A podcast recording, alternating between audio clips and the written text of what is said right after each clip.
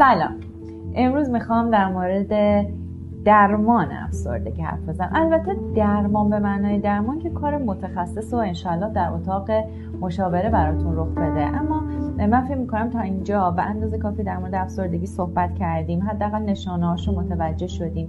اینکه چطور کمک بگیریم و چه مراحل حرفه‌ای رو طی می‌کنه که قطعا روانپزشک یا روانشناستون می‌تونه کمکتون کنه.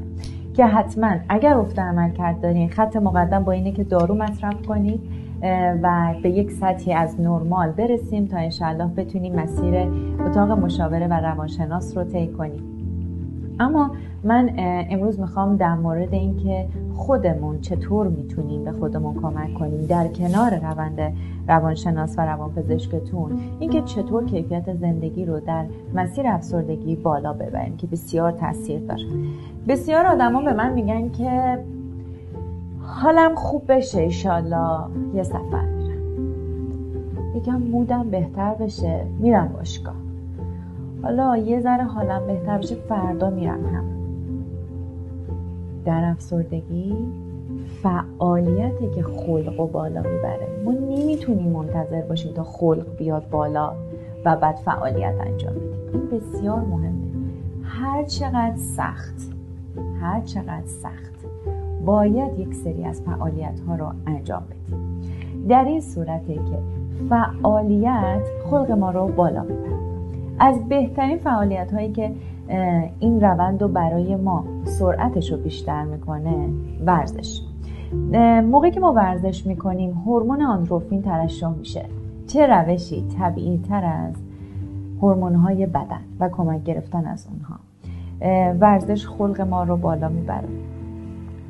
های افسرده سب می‌کنن تا خلقشون عوض بشه بعد برن باشگاه پیاده روی یا هر شیوه دیگه که انتخاب می‌کنن. اما ورزش به شدت می‌تونه مدار پاداش ذهن ما رو تحریک کنه و برای ما افزایش خلق به وجود یکی دیگه از کارهایی که بسیار می‌تونه تاثیرگذار باشه تا اینکه این روند برای ما تغییر کنه تمرکز کردن روی داشته ها چه چیزهایی رو داریم؟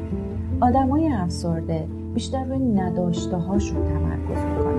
چرا فلان اتفاق نیفتاد؟ چرا فلانی فلان حرف زد؟ بابا اصلا حواسش به من نیست. مامان که حواسش به تو هست. دانشگاه که میری. یه جنبایی از زندگی که رو به راهه. باید شکرگزار بود. باید سپاسگزار بود. یعنی روی جنبه هایی از زندگی که پرکیفیت هستن تمرکز یکی دیگه از آیتم هایی که به شدت حال و هوای ما رو عوض می‌کنه گروه دوستانن ارتباطات فامیل رفت آمد کردن. می‌تونم درک کنم که اولش خیلی سخته. حوصله هیچکی رو نداریم. پوشو بریم خونه مامان جون. بریم که چی بشه. تازه دیدیمشون که اولش مقاومت می‌کنیم. ولی وقتی برمیگردیم همچین شاد و شندود برمیگردیم. بیشتر خودتو در گروه دوستان فامیل و ارتباطات قرار بده یکی دیگه از چیزهایی که می‌تونه به شدت حال هوای ما رو عوض کنه کارها و فعالیت های لذت بخشه. مثل آشپزی کردن شیمی پزی کردن پیاده روی کردن تو طبیعت رفتن کوه رفتن. همه اینها ابزارها راهها و وسیله هایی که می‌تونه روحیه ما رو خلق ما رو افزایش بده.